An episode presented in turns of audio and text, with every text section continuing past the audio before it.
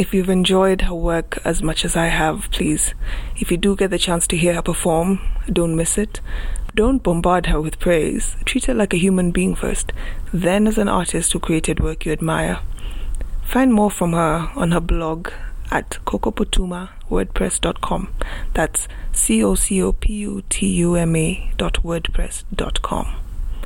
This was produced by the Mau Mau Collective, who focus on social change using visual art, film, and music. Until next time, say what you really mean.